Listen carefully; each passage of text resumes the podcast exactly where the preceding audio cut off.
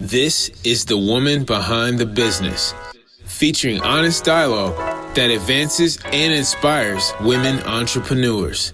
Here's your host, Angel Livas. This week on The Woman Behind the Business, following your vision, living out your purpose. You know me, I'm your host, Angel Livas, and today we have two dynamic guests whom I consider to be serial entrepreneurs. For anyone who believes that we were created to be a master of only one skill, keep listening, and these guests just might change your mind. Nichelle L. Early is the CEO and president of Breakforth Solutions Incorporated, or BSI, a government contracting firm that specializes in IT project management, systems engineering, and management consulting. In less than six years, Nichelle grew BSI to a multi million dollar company while simultaneously managing her 501c3, Breakforth Ministries and Consulting. Nichelle is a recent recipient of the Brava Award by Smart CEO, and I'm sure a host of others. I'm so excited to have you in studio with me, Nichelle. Thank you. It is so exciting to be here. Thank you so much for the invitation. Absolutely. Now, I'm a firm believer that there is nothing like a woman with a vision and a plan. What was your vision for launching Breakforth Solutions Incorporated? Wow. Thank you so much. What a great question. When I started thinking about Breakforth Solutions Incorporated, it was birthed out of a circumstance that mm-hmm. caused me to want to ensure that I created an environment to help others foster the vision and the dreams that they had. At the time, I was a part of a corporate organization, a large corporate organization, and as organizations begin to grow, every now and again, if they're not careful and intentional, they can lose sight of what matters most, which is the people. Mm-hmm. Um, one saying that I've been very fond of is simply this people work for people and not for companies. Mm-hmm. And so my goal was to create an opportunity where I created a culture where people could come and break forth. Mm-hmm. And not only do that in such a way where it was beneficial to the company, but to gain skills and to gain competencies that would cause them to break forth not only for the company or for our customers, but in their own lives. When they mm-hmm. leave, they leave inspired. When they go home, home, they're dreaming and they're thinking about what their next step could be, what their next career can be. How can I hone that talent or that hobby at home because of the principles and the lessons that I learned while at work? So that really was the catalyst. I said, you know what? It's time to create that organization where people are once again excited to come to work. and how many employees do you currently have? Right now, we're running about 32 employees and okay. count, counting our contractors that work for us and support our organization. Okay. So we are small and emerging, but we are growing. But you're big at heart. But we are big and an heart. impact. And and an thank you so much. We received that. we received that. I've I've started Breakforth um, in in a in a manner of really operating the organization as if we were a large organization. In other words, I operate from the end instead of the beginning. Mm-hmm. I operate from where our vision is mm-hmm. instead of operating from where we are right now. Where we are right now is really a stepping stone to where we're going. And so what we do is we try to set processes and protocols in place that are, that mirror where we believe we are going. Now, you're doing something right if you have grown this establishment to nearly a $10 million Oh, not $10 million. We're not there yet. I said nearly. nearly. It's, it's, just over 8 million, correct? In 8 million in terms of our contract value. Right, right, yes, right, not in hey, revenue. Hey, so I want to hey. be clear. Hey, hey, we're, we're claiming it, okay? We're speaking it into that. existence, right? I received that. Now, I noticed that BSI holds numerous government designations. The Small Business Administration has certified it as an 8A economically disadvantaged woman owned small business, a woman owned small business, while the state of Virginia has certified it as a SWAM or a small women and minority owned business. How important are these designations um, and how helpful have they been in helping you grow your company? I think the designations are important for several reasons. One, they create an opportunity for us to get into environments that we may not likely get in while we're at such a small size. And so I think the designations are important. I think sometimes people mistakenly believe that the designations are handouts or hand ups. And honestly, I've not seen them or utilized them in that capacity. Mm-hmm. If anything, I've utilized them in a, in a, such a way to get into doors so that I can create opportunities for the people around me, mm-hmm. so that we can have those career opportunities for those who are looking for a career um, and looking for a place that would be able to offer upward mobility. And so I do believe that um, the designations are extremely important. And I also believe that they create opportunity for us to really prove to others that a lot of the stereotypes that are out there about small businesses not mm-hmm. being able to do work or not being able to perform or that we underperform, it gives us an opportunity to prove that myth wrong. Mm-hmm. And it gives us a chance to really step into who we really are and offer our customers innovative solutions that can really cause them to break forth in their mission and in their vision and in their, you know, corporate strategies and plans. So essentially break forth into who we were meant to be. Absolutely, 100%. Now, they say that it's better to work on your company than to work in your company. Now, have you been able to make that transition or um, are you still kind of working in the company? To be honest with you, I'm of the mind that you should do both. Mm-hmm. I believe that we should lead by example. there is no uh, task within my company that I do not endeavor to know. Um, I am not of the mind that everybody's going to be with me forever. Mm-hmm. And so I choose to ensure that I am at least well versed in what is happening in the company so that if someone does leave while we're at this juncture, I'm able to step in and fill a gap or at least be able to know what the competencies are and the requirements are so that I can interview the right person to replace whomever has left. Mm-hmm. Um, as well as I believe in uh, being out and being seen because nobody can, it, no one else can celebrate for like I can celebrate for. Mm-hmm. Mm-hmm. You know, it's the vision that I believe that God has given me. And so it is imperable, it, excuse me, imperative and incumbent upon me to ensure that I'm out demonstrating the energy, demonstrating, you know, our, my, mm-hmm. our faith, our vision, mm-hmm. you know, our protocols to other people in terms of what we're trying to establish in this marketplace. And right. so I believe you have to do a little bit of both, especially when you're at a small and emerging um, perspective. Now, I know that um, this is great segue to my next question. I know that a lot of um, government contracting companies really heavily rely on business developers and you know having these business development teams going out and speaking on behalf of your company. Do you utilize business developers or do you kind of want to be the face and the name and the everything the the brand of breakforth solutions? So for our first three years in business, it was me. I was mm-hmm. the business developer. I still am the business developer. Oftentimes, I go and I create the relationship. And then once I create that relationship, then our business development professional goes in and he continues to then um, nurture the relationship. Nurture that relationship. Mm-hmm. But for the most part, I would say 98% of everything we have, I stay 100% involved. I am very hands on. I know who all of our customers are. They know who I am, and they know that they have a direct contact directly to me.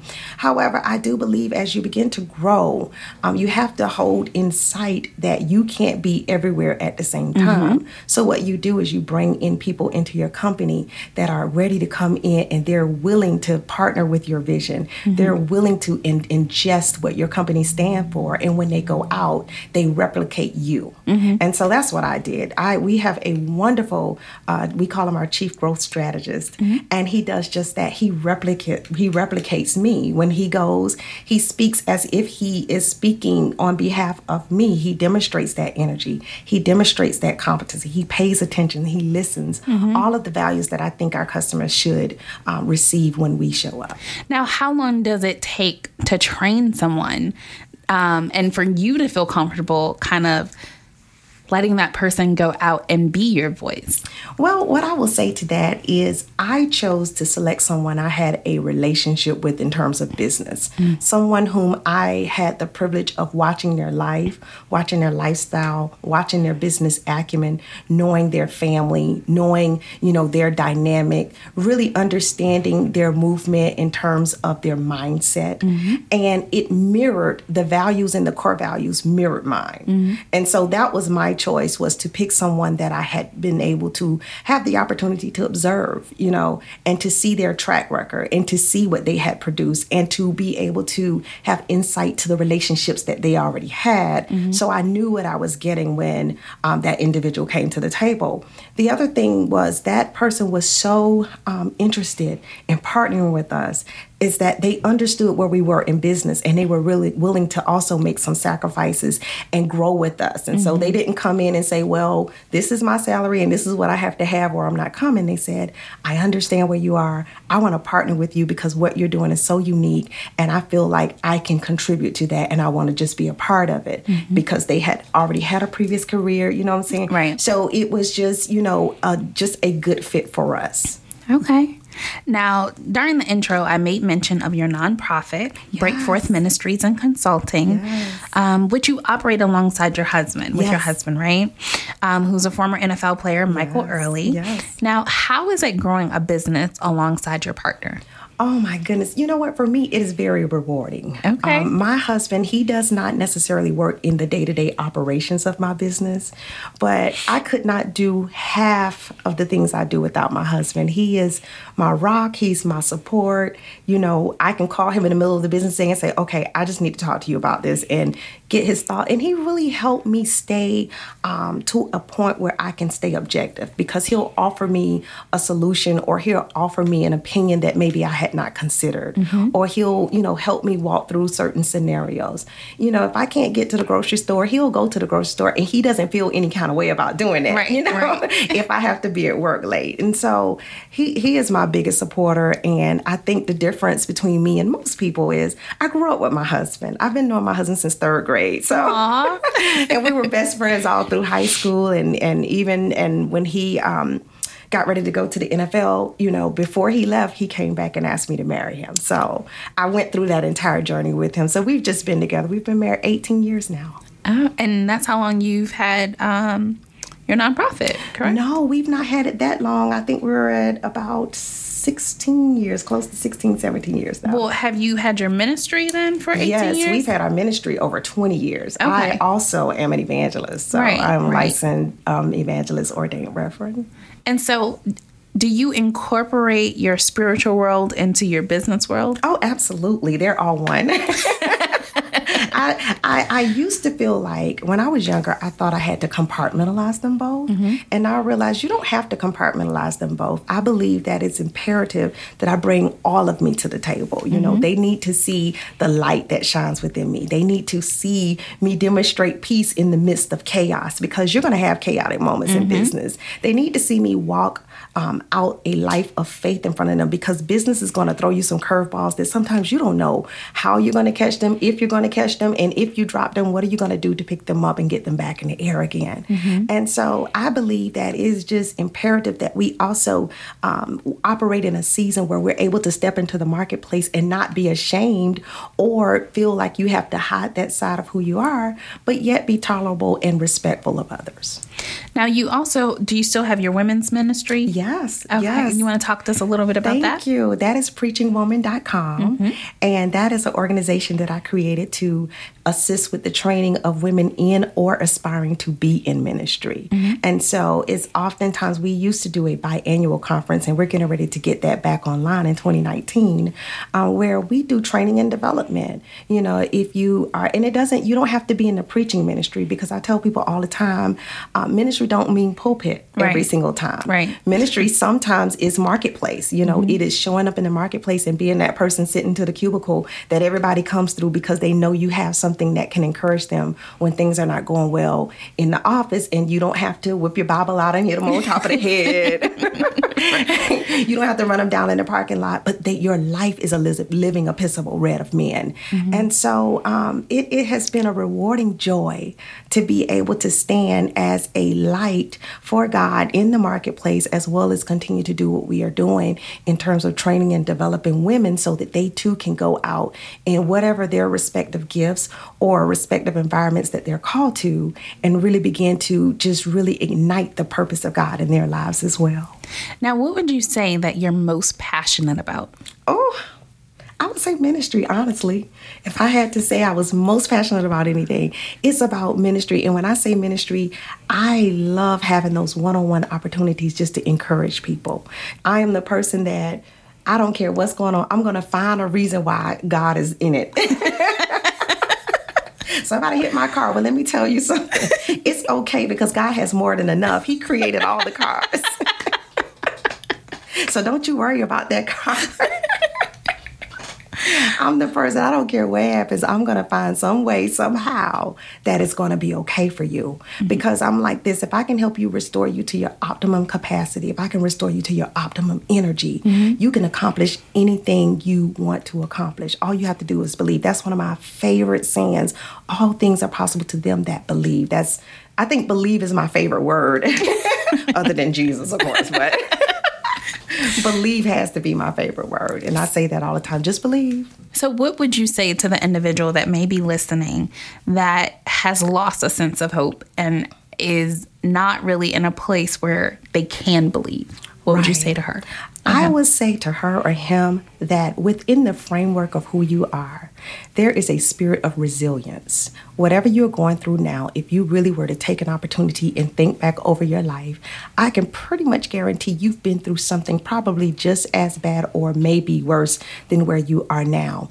And what you're going through right now is uh, exists to develop the muscle of resilience in you. The word resilience simply means to have the capacity to spring back or to come back into form or to come back into proper balance as to who you really are. Resilience means the ability to overcome your toughest difficulties. And then I would say to them, so operate in that muscle of resilience. Don't you allow anything to get you down. You are bigger and better and greater than whatever situation that you're going to. Circumstances are developed. They are developed not only to cause you to be resilient, but to cause you to be resourceful. Mm. They come into your life to cause you to be open and awakened to other clever ideas and ways of doing things. And when that happens, you become remarkable. You are able to do anything that you put your mind to when you can understand that that circumstance is not there to harm you, but it's there to actually push you to the place where, that you're destined to be in. So if you're going through pain, have a plan for the pain. Mm. Have a plan. Every set of pain that comes in our lives, it is for you to create a platform to stand on to develop a plan. Mm. Well, I think she just ministered to all of us. and I hope that somebody walks away feeling a little bit more empowered and encouraged yes. from those words. Now, um, we spoke about you and your husband's relationship. Yes. But how do you manage your time, you know, with the ministry, with the business?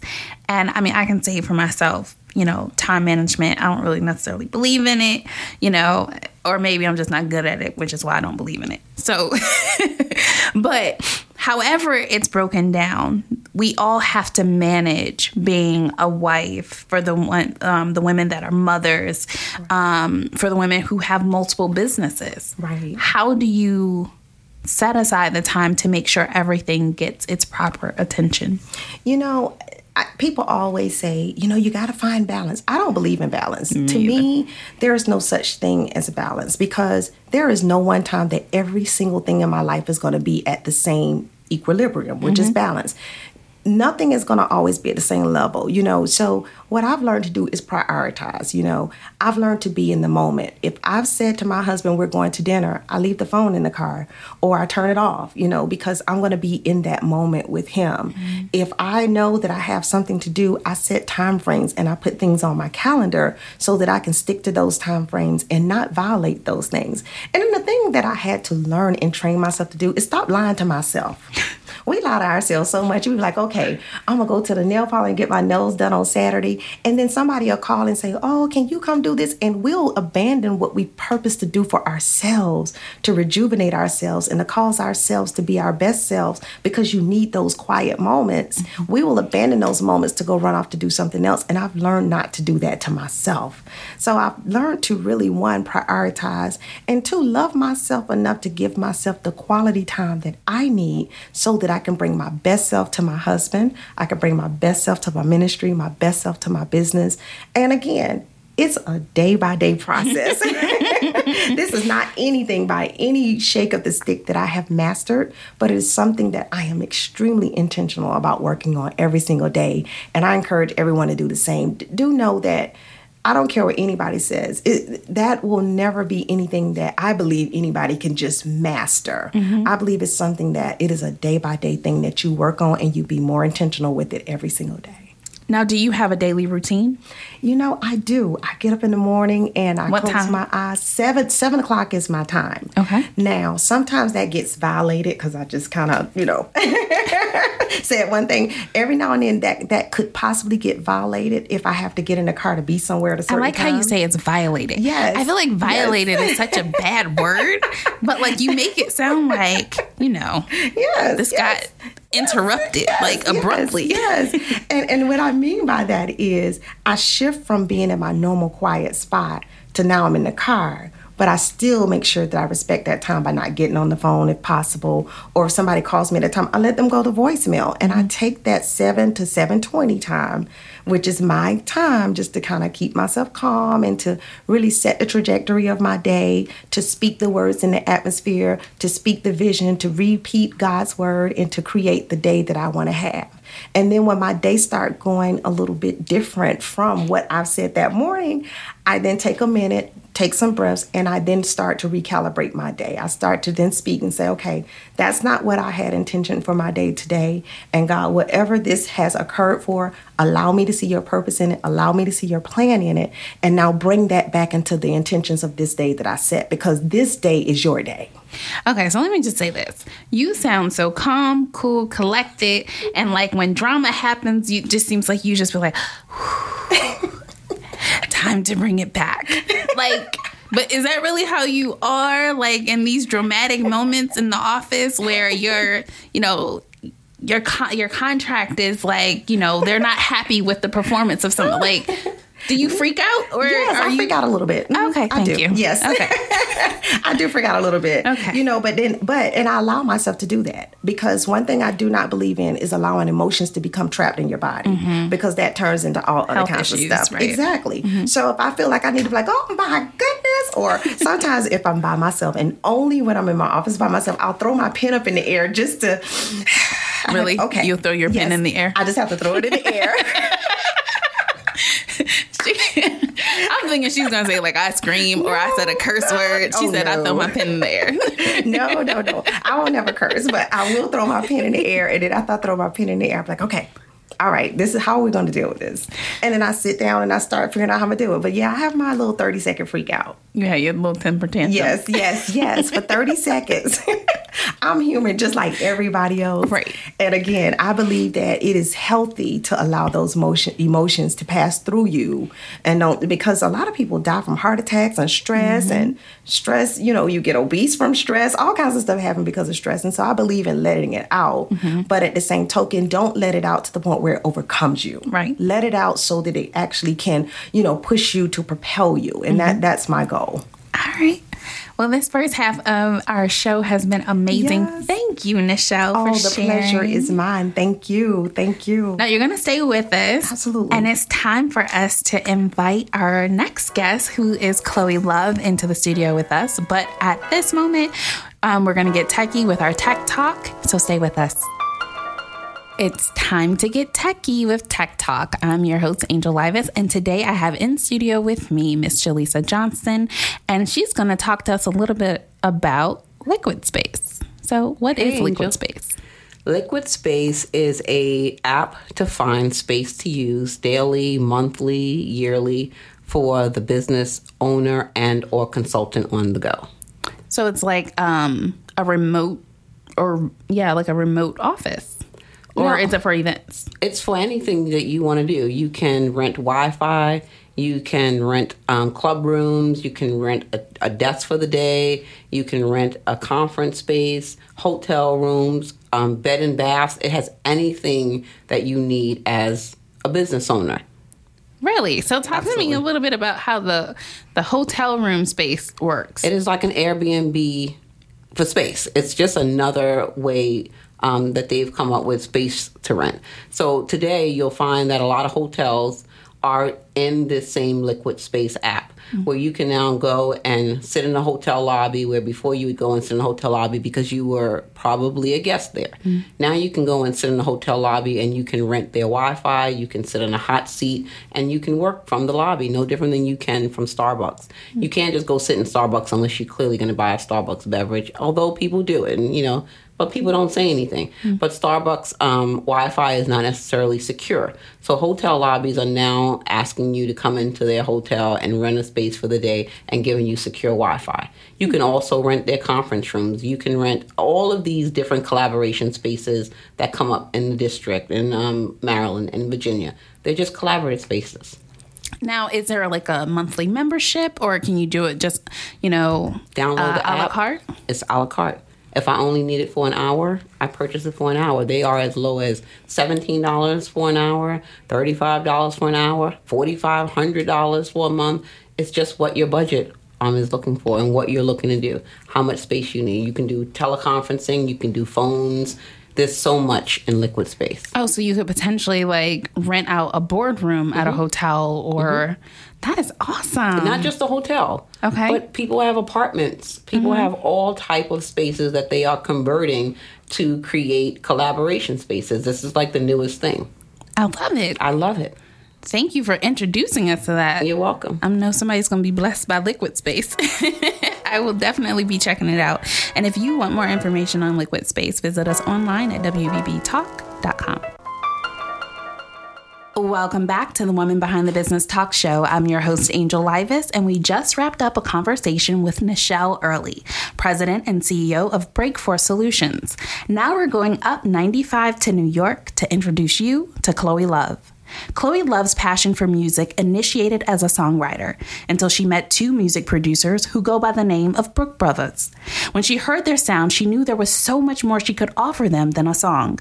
She utilized her keen sense of detail, leadership skills, and business savviness to become Brook Brothers' first lady and chief. Realizing that there was so much more she could offer the world, she launched her financial consulting firm, New Life Consultants, and established the nonprofit Women with Voices. Welcome to the show. Thank you for having me. Now, this week's show uh, is all about following your passion and living out your purpose. Yes. Do you feel that you're living out your purpose?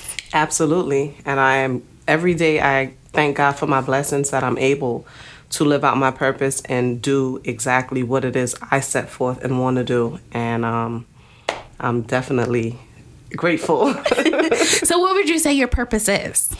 I um, was identified as a guardian at a very early age. People would come to me for help, for direction. And I remember praying to God for um, knowledge, like the wise man, like Solomon. And people would pay for money and things like that, but I knew knowledge would be able to get me everything that I needed to. So I'd always have that prayer. And um, I began to know things that I don't know how I know. I began to be able to solve problems that I never um, thought that I'd be able to solve. So people would come to me all the time, like, hey, I got this going on. Can you help me with this? Can you take a look at that? And I developed into the space of being a guardian and being that for people. So I think I'm definitely here to help take people to different levels. Now, as a woman in the entertainment industry, what is the most frustrating thing about the industry? I think uh, which one? Um, so being dismissed as the decision maker. Um, my husband is one of my producers. I owned my recording studio, and from my knowledge, I was the first woman in Brooklyn to build commercial recording studios. So when people would walk into my studio, they would automatically go to one of the producers or anyone else. That was a the- man. yeah, anyone else, a janitor, anyone who was in the room, he could have the broom and everything, and they would prefer to ask them about the business, you know, all these questions. And then my husband, who is like my biggest fan, would be like, This is her place. She's the boss. And they would still ask him questions. I remember he'd get so frustrated, he'd be like, Let me explain something to you. I work here for her. If she fires me, I can't come back. So ask her because this is her business. I'm just I'm, I'm not just, of course, he's my husband, it's his business too, but she built this. This is her place. She's the boss. You have to ask her. So he, he, he played a big role in making sure that people stayed on track with that. But that was the most frustrating role is that people were just very dismissive to what you've done or your, your, your, um, who you are in your position.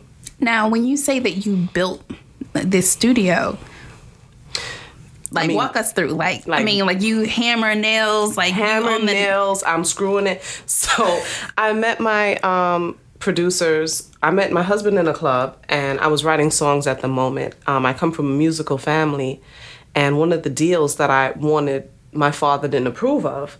So um, I was like, okay, well, I'm gonna just keep writing songs and you know deal see see if something else comes along. And when I met him, I told him I was a songwriter. And he was like, mm, Your songs are pretty okay, but I see a light in you. I feel like you can be like the next Oprah or something. So I was like, Oh, this guy's just really just trying to get some. So um, I, I was like, All right, yeah, well, I just want to write some songs, thanks. And um, I heard his catalog one day, and they played jazz, they played hip hop, they played pop they played every every genre and he sat back i would never forget that and he was like i don't think there's anything we can't make and um, that was the moment when i knew i had to do what i could do something just activated to get them further Now, who were you listening to? You um, Brook catalog. Brothers, the Brook Brothers, yeah, Okay, the okay. catalog, the um, production catalog, if you will. Okay. And um, I, I said, okay, well, let's incorporate, let's put together a five year plan. And um, I was able to execute the five year plan in five months. I found a space, I got us our first big um, demo, which I put the money from that down on the space. And I just went from there. I really didn't have a plan on how I was getting all this money, but um, I knew that I put it out there, and I once I got my foot in, God would basically provide the rest. And we got investors to put up credit um, through the business, and yeah, I got the contractors, and I was in there painting and screwing in sockets and building it from the ground up, basically. Now, when did you decide that you would make a better business person than a songwriter? I don't. I, I think it decided for me. Um, Swiss particularly just kept telling people I was his manager, even when I asked him not to, and um, people just kept telling me you have this aura, like this leadership aura, and um, after a while, you know, from helping so many people, I said, well, let me just accept my truth. I think I was running from it for a while. I didn't know what it was, or I was in my early 20s. I couldn't quite understand what was happening. And I just meditated and sat back and said, okay, well, let me, let me just accept my truth. I'm able to do certain things, so let me just do it. And once I stepped into that, that truth and went forward with it, everything else just kind of opened up the way for me. Mm-hmm. Mm. Now, for the people who have this innate burning desire to enter into the the entertainment industry, like do you have like three tips that you could provide them? Yes, the first tip is don't come in with a notion of I'm gonna do this and this is gonna happen. It never works out that way. That's in any industry. it never Let's be works out- clear. Yeah, it just never works out that way. Um, for example, Swiss is a producer, but he's also one of the best rappers that I've ever met and songwriters. He turned down two deals before we formulated Brook Brothers, but a lot of people don't know that. Um, he thought that he would be an artist, but fell in love with production to the point where he pushed that to the side and he ghost wrote and created for others because he's so in love with the creation. So when I say that, I mean there's always ways that doors can be opened. So you may come in and say, Well, I got to do this pop song and blow up, and it may be a ballad that takes you out, or it may be something that you write on for someone else. So you have to have an open mind when you're in music. You have to be open to different opportunities and not do something that's against your morals to create something. Because in that industry, there's so many people looking to make it and there's so many ways to make it you really don't have to compromise at one point you you kind of really did which is sad mm-hmm. but there a lot of independent routes that people are going so there's still opportunities there. So i would definitely say don't think um, don't come in with a notion of this is how it's going to be because that's not going to work out. Don't compromise your values at all. If it's the type of music you want to do, if it's the type of song you want to have, it's something that doesn't sit well with your image, don't compromise anything and have fun. If you're not having fun doing it, it will project in your music. Your music is your craft, it's your creativity. So that's also kind of like your, your magic. So if you're burdened by what you're doing because you're not happy with it, then that's what you send out. So when it no longer becomes fun, you have to reevaluate your situation. Now, what kind of sounds come out of your studio? I'm not even going to say the name because Well, um, on the studio part, we have had everybody from AOJ, um, Safari, Bobby Shmurda, Um, Faith Evans premiered The King and I there for A and E, um, in the Biggie documentary. So we've had so many different sounds, so many different people have, that has come through, and something I pride myself in is we were able to create a affordable platform for those artists to get industry sounding music that they were able to go to radio with and get picked up. Um, Brook Brothers production now, we've worked with everyone from Toni Braxton to Rick Ross to um, Noreaga from old to new. We've been able to produce on TV. We do we did every every show for Viceland TV when it first came out. We did the music for every show. Um, we do stuff for Access Hollywood. We do video games. So everything music production comes from Brook Brothers. So, what's the difference between the, you know, what happens in the studio ver- versus what happens in the production? Because a lot of our listeners may not be well versed in the entertainment side. So the recording studios, people come in and they may come in with their own music. Mm. Most of them come in with their own music if they're not a production studio client. Mm. And they will record, they'll get their stuff mixed and mastered. That's all the recording studio does. It it takes the vocals, adds it to whatever music you bring in, it mixes, it masters, and gets a studio ready for you, radio ready for you to go out and push your music. Music production is the making of the beat, the making of the song, if that's what we're also doing. And what makes my producers different is that they'll see your song from beginning to end. So they're in studio with the inflections, the ad libs, the motions, the cadence, and that's what a lot of pro- that's what makes them producers, not beat makers. That they produce the record from beginning to end. So that's the difference between the recording studio and the production company, and a beat maker and a real producer. Speak, mama. now, um, in the earlier um, part of our conversation, you and I had offline. You shared you shared that you built Brook Brothers Studio um, from the ground up, and so where is it today? Well, we closed last July. Um, our lease was up in the, the space that we were in, and we just really outgrew the space. We had an A and B studio, and um, the neighborhood that we moved, that we started in, changed a lot, so it no longer fit what we wanted. Current, currently, we're looking for a new space, and um, we, we have another nonprofit outside of Women with Voices. It's called Micro Moguls. So it's for 11 and 12 graders where they come in and they create everything in the arts and put together a project. So someone's the producer, someone's the fashion consultant, someone's the artist. And um, we're looking to actually get a space through the nonprofit to host that first and then run Brook Brothers from that same space. So we want to make sure that wherever we go is big enough for the kids because we had about 15 to 20 students when we left last time. So everything we do forward, we have to make sure that it's conducive for us to get our kids back. Okay. And so right now, um, you're spending the majority of your time working on your consulting firm, where I believe you're teaching financial literacy. Yeah, yeah. I wouldn't say more so working on the firm um, because I, I, I, I've, I've, I've lately mainly done that for people that I know. Oh, okay. um, and for myself. Um, but I do teach financial literacy versus financial stability, business credit, personal credit, um, and things that it's just not really taught in a lot of communities.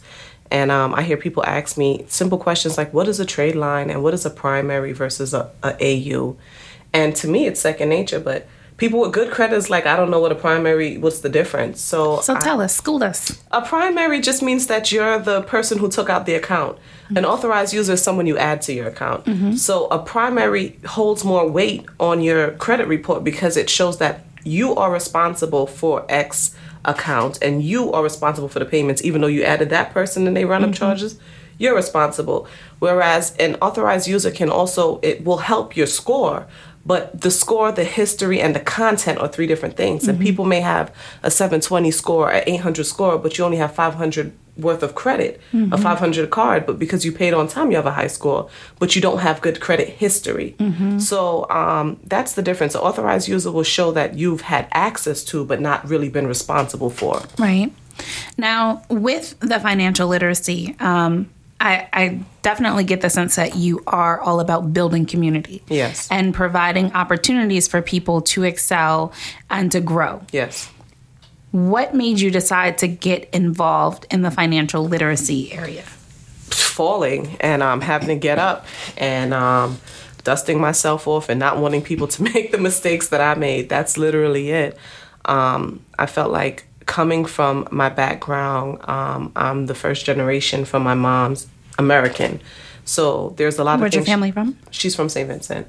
Um, so she grew up. My mom raised me mainly by myself. My father's American, and we're definitely great now. But he was going through his stuff with music, drugs, and everything through my life. So my mom did the best that she could, which was a great job, I feel, and she taught me everything she could.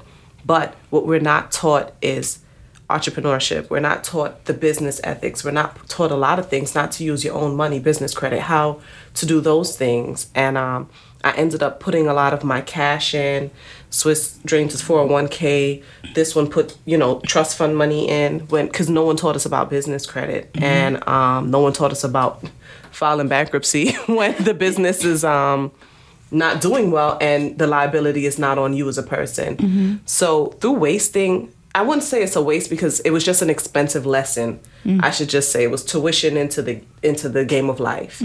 And um, through throughout that, I just kind of wanted to share with people because I wish somebody told me. And people are so Hold they shun tough, with yeah. information as if they feel that it'll make them less of who they is and i just never wanted to be that person so i told everybody everything um, i started the business because i was telling everybody everything but people were taking it for granted so Mm-hmm. i'm giving all these jewels i'm wasting this time i'm building with people but because they didn't have to invest into it they wasted everything i gave and Mm-hmm.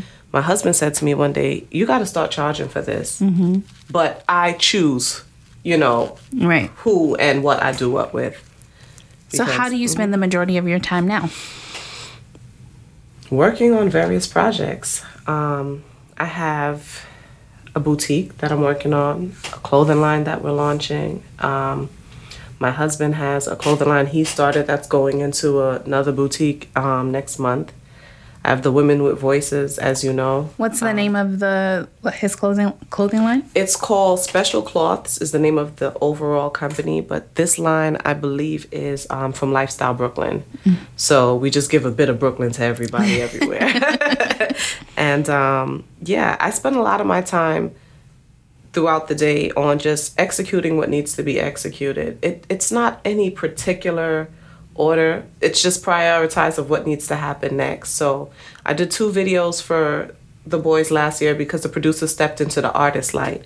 So we shot two videos, did the campaigns behind it, um, and then I moved on to something else while that was doing what it needs to do. Now it's time to shoot two more, get two more songs out, push another campaign behind the other four. So that's priority right now. But because something is priority, it doesn't take up the whole day. It may take up three hours out the day, and then I do two hours to something else, and three hours, and then Like what Nichelle was saying earlier. yeah, and then there's the baby Yes. What's the baby sing? king. Oh yeah, that's right, King. Mm-hmm. Yes. All right, now I asked Nichelle this earlier, um, but for you, you have your hands missing mixing in a lot of different pots. What are you most passionate about? I think um, that's a hard, hard one. Um, I think for me, everything kind of ties into one big goal. So I have this this notion of um, of where I see my life is that everything that I do sets a platform to show people that there's nothing you can't do.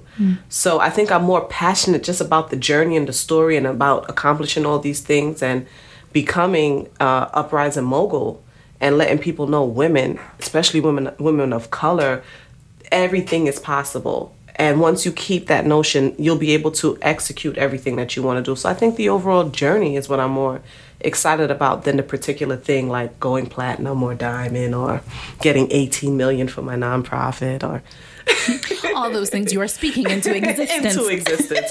but just the process and, and the journey and how it's going to affect people. and is that part of the reason why you started Women with Voices?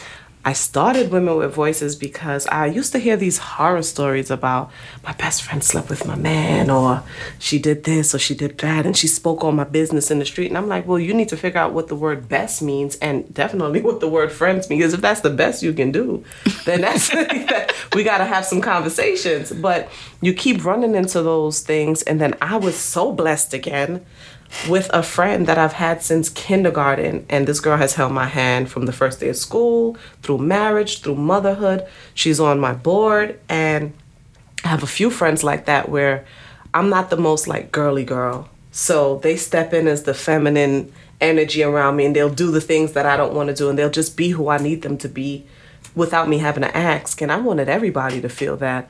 I'm like, now I can't just keep this for myself. We got to show people how to do this. What does real empowerment mean? It doesn't mean just celebrating a woman because she's doing great things in business. It means wherever a woman is at in that space in life, a divorce, a domestic violence, a promotion, marriage, whatever she's going through, we should be able to meet that woman wherever she is and support and uplift her and let her know, hey, we're here. And that's what I wanted to accomplish. And I feel that I've been successful in accomplishing with Women with Voices. And that's the reason why I did it. I want everyone to feel as lucky as me.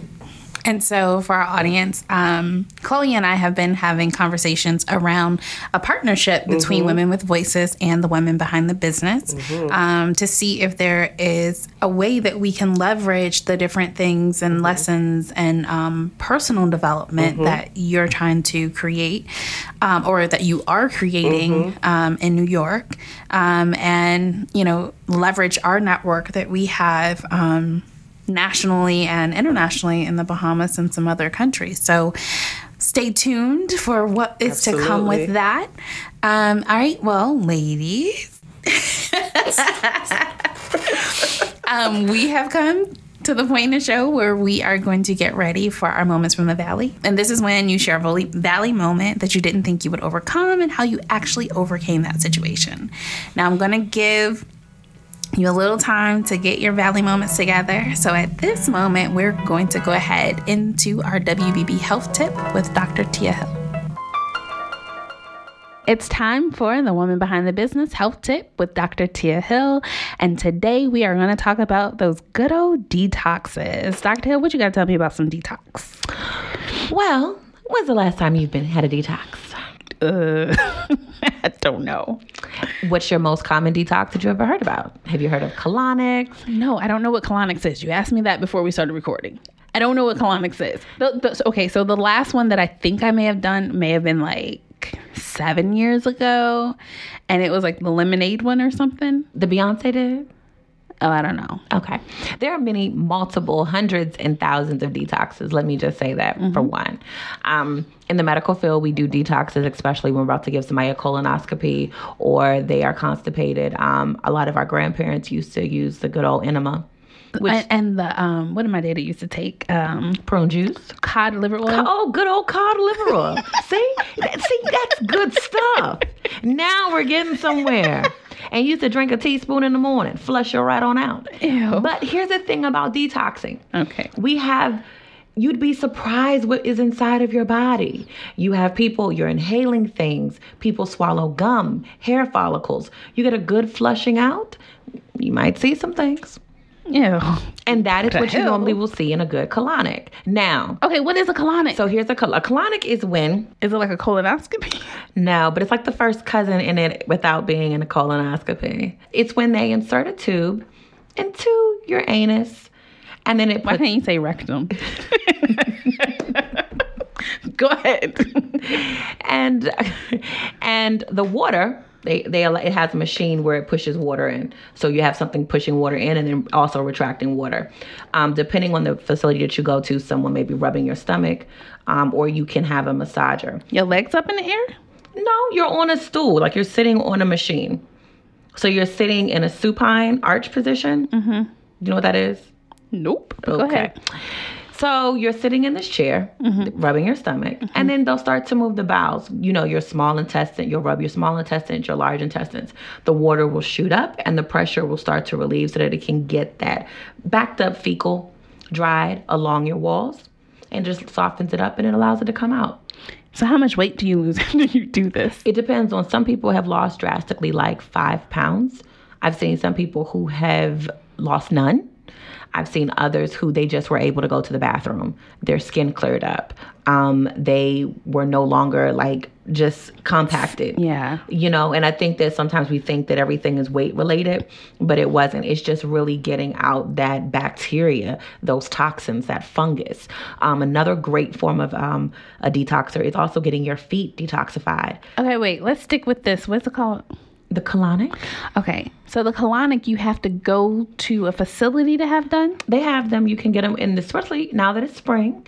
Groupon has them all the time. no, I'm, I'm it's it's a big deal. People will go and they will get a good colonic. And how often should you actually do a detox? I am a person that I believe that you should always reset your system. I do. I think even when it comes to prescribing medications, depending on the medication, sometimes you just need to allow your body the chance to get back mm-hmm. to be clear. But for the most part, I would say at least once a year. Okay. And even if that's just like really good clean eating and drinking a lot of water and making sure that you're having bowel movements, it makes a big difference because your medicine has a chance to also work too. Wonderful. All right. Well, that's this week's Woman Behind the Business Health Tip with Dr. Tia Hill. Um, any questions, please feel free to send us a note on our website at wbbtalk.com. All right, Nichelle, um, you want to share your moment from the Valley? Yes, I I've had so many moments in the valley and life does that for us. But one thing about the valley is the valley gives you an opportunity to see the hills from which cometh your help. And so, one of my um, valley moments that I think impacted me and actually has um, really aided in me aided in me becoming the woman that I am today, and, and in me becoming the woman behind the business, if you will, um, was when I got laid off of my job. I grew up as one of those people. I almost felt like everything I touched turned to gold. You know how you go through that phase in your life where, you know, I went to high school, got a scholarship, went to college, got, got a college, married an NFL football player. Everything was going wonderful, hunky dory, get in a company, work my way up, all the way up to senior program manager. And then one day they come in and they say, We're laying you off. And I'm like, Me? You know? Me who helped grow this portfolio, me who have maintained all these relationships, me who have brought in um, so many employees to this organization and have maintained them. And, and I was in literal shock because I was completely blindsided by it. It's like you get up, you go to work, and you're energized. And when you ask why, they say, because we can't afford you. When they're, they're this huge billion dollar company. And I'm like, what do you mean you can't afford me? and, and you look around when you're in that moment and it causes you to size up other people and you start saying, well, why wasn't it this person and why wasn't it that person?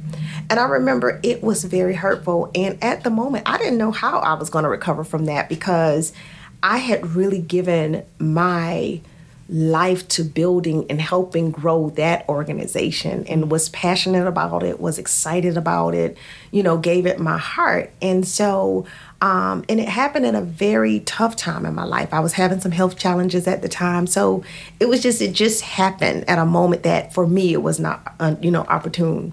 But you know what? I took that time, um, and I think I was laid off for about maybe three, four weeks when I decided, you know what?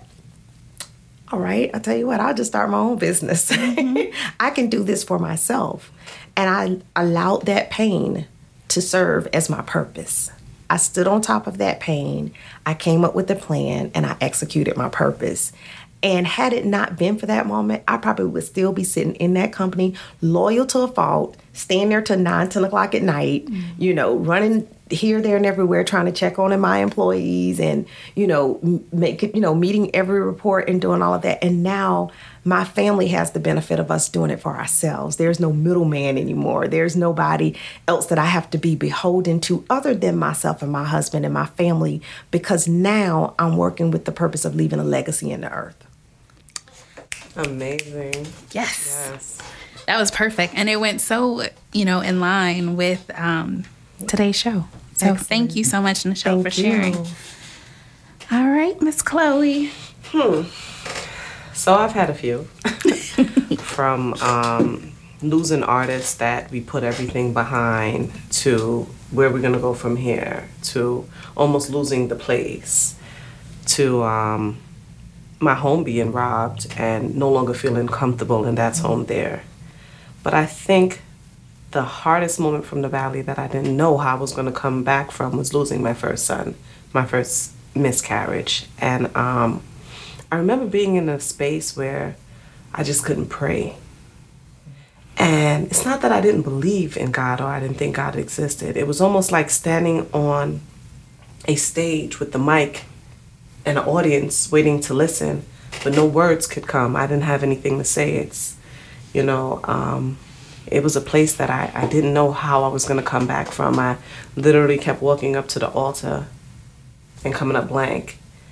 And um, I returned back to work and overindulged in work. I literally miscarried and left the emergency room and went back to the studio. I didn't even go home because I didn't know how to mourn or deal with this. Um, you go from seeing this child fully fine inside of you um, on the monitor to no longer being there.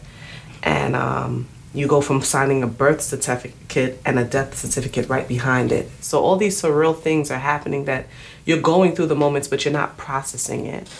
And um, you don't want to process it because you don't want to feel it. Mm. And um, literally, the way I got through it is that I had to feel it.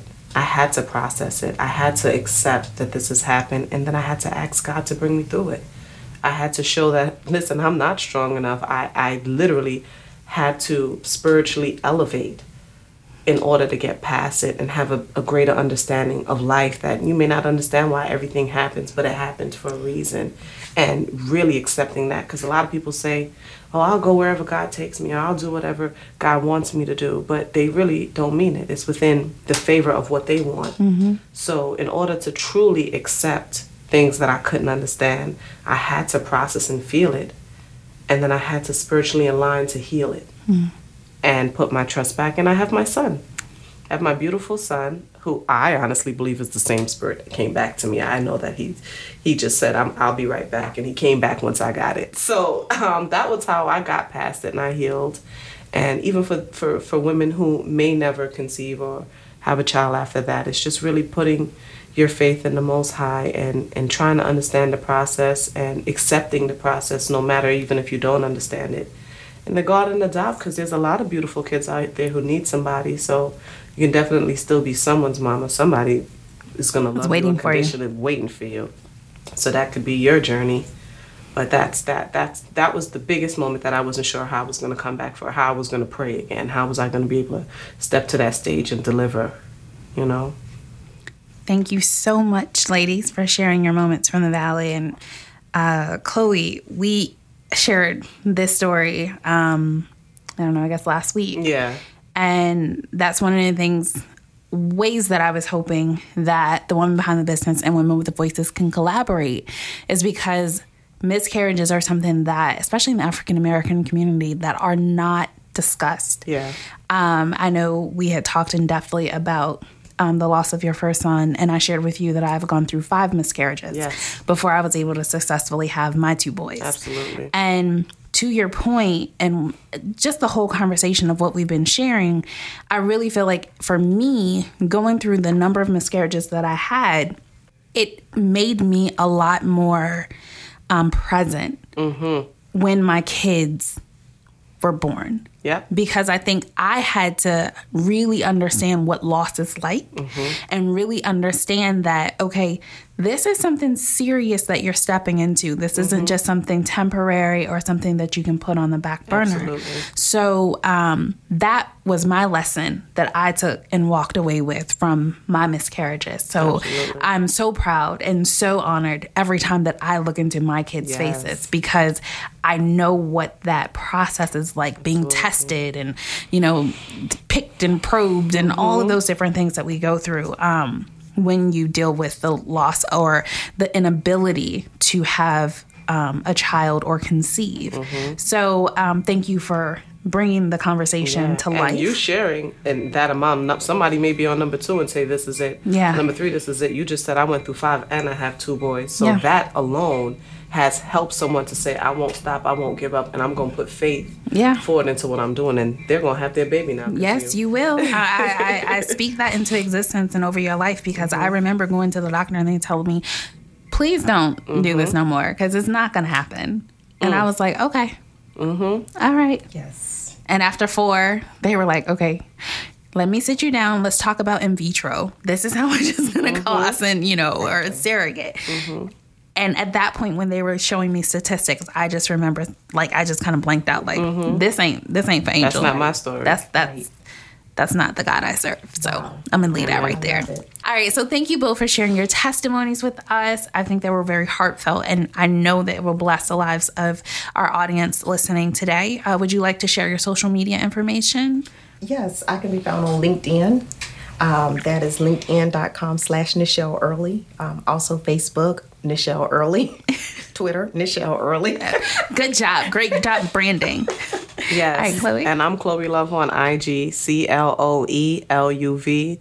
ChloeLove.com, www.cloeluv.com, Twitter, C L O E L U V B B for the Brook Brothers. Okay. And um, yeah, my website takes you to all my brands. All right. Wonderful. Well, thank you again, ladies. Thank you for having us. Absolutely.